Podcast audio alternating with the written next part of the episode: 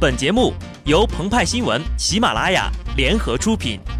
听澎湃新闻，新颖独到，无尿点。Who let the dogs out? Who let the dogs out? 本文章转自澎湃新闻澎湃联播，听众朋友们，大家好，我是极致的小布。Coco 香奈儿曾说：“不用香水的女人没有将来。”鹏鹏也说：“穿格子衬衫的男人没有未来。”克里斯汀·迪奥曾经说过：“我的梦想是把女性从天然的本体状态中拯救出来。”派派也说了，他的梦想是把男性从双手中解放出来。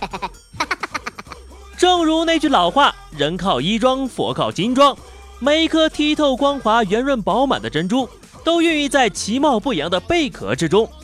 贝壳老是老，但是经得起风吹，扛得住浪打，起码是一个坚硬的港湾，幸福的依靠。如今呢，一杯奶茶很快就有了珍珠。11月1号，章泽天首次在朋友圈里承认怀孕，并称小家伙在婚礼仪式前就迫不及待地跑来了。网友们惊呼：“啊，原来是先上车后买票呀！”希望京东以后也一律先发货后付款。鹏鹏表示：“怀孕就怀孕呗，还秀恩爱。关注他那么久了，没想到他是这种奶。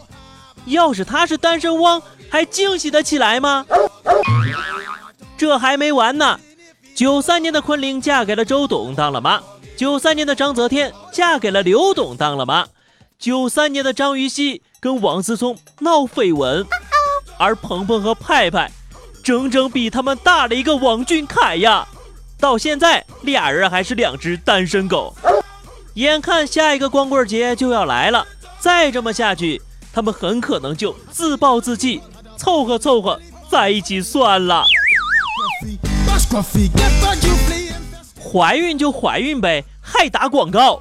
如此生硬的文案，直白的语句，让人怀疑这难道不是怀孕老板娘在收保护费吗？提到电商和广告呀，就不得不讲讲刘强东那个一生的劲敌马云。今年国庆强东奶茶大婚，大叔抱得美人归，怎料马云大笔一挥，一幅油画作品《桃花源》在香港卖出了3300万元的高价，真怒抢头条。一个月之后呀，隔着双11还有老远呢，马云的广告就已经打的是满天飞了。怎知强东大手一挥，奶茶就怀孕了，反弹怒抢回头条。听说在广告界的江湖流传着这样一条规矩：打广告不需要理由，甭管是老婆的肚子还是朋友的肚子，小广告先打起来再说。但马云好歹也是贵为油画界小公举，人称电商界的 Lady Gaga，这样运动休闲的穿着打扮只不过是临场做戏罢了。毕竟今年中超冠军是叫恒大淘宝队。马云对着佳印微微一笑：“我手握小店1000万家，什么时尚什么潮流，不过都是我玩剩下的。”他告诉世人，只有穿的特立独行，穿的风情万种，才能走向人生巅峰啊。什么是时尚？不是说要穿的有多贵，也不是说名牌要有多响亮，时尚的前提是你要穿的对。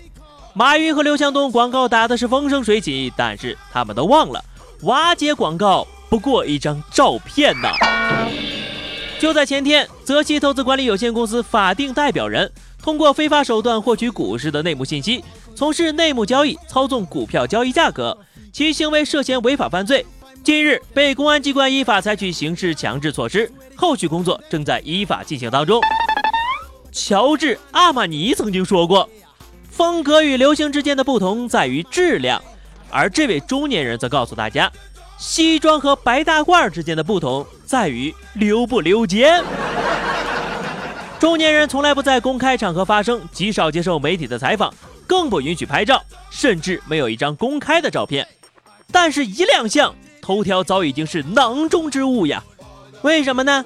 因为他穿错了衣服。那么我们应该如何变得时尚，选择正确的衣服，从而走向人生的巅峰呢？首先不要想着有灰姑娘那样的魔法外挂，不要以为自己会像犀利哥一样无意间就掀起时尚的狂潮，也不要指望像庞统那样能够遇到刘备这种心机主公，更别心存侥幸以为会 PS 臭媳妇就不用见爹娘了。但是还有句话说得好，没有丑女人，只有懒女人。时尚界第一定律，长得好看穿什么都好看。如果你没有颜值，那么就去锻炼身材吧，就像王宝强一样。巴黎、纽约、米兰和伦敦并称世界4大时装周，就算去不起也要百度一下吧，吹牛的时候可能会用得到。而如果你锻炼不出身材，那就提升一下品味吧，锻造一下气质，学习一下搭配。张双立老爷子告诉你，颜值和身材算什么东西。明明是搞金融的，却穿成了搞医疗的。明明是6000多的阿玛尼，穿起来却像是35块钱的工作服。这就是在搭配上出了问题，要么就是对衣服太过自信，要么就是对自己太过自信了。但是呀，人一旦太过膨胀，就会容易出现问题，你们觉得呢？好的，那么以上就是本期节目的全部内容，更多新鲜资讯敬请关注喜马拉雅澎湃新闻，下期节目我们再见吧，拜拜。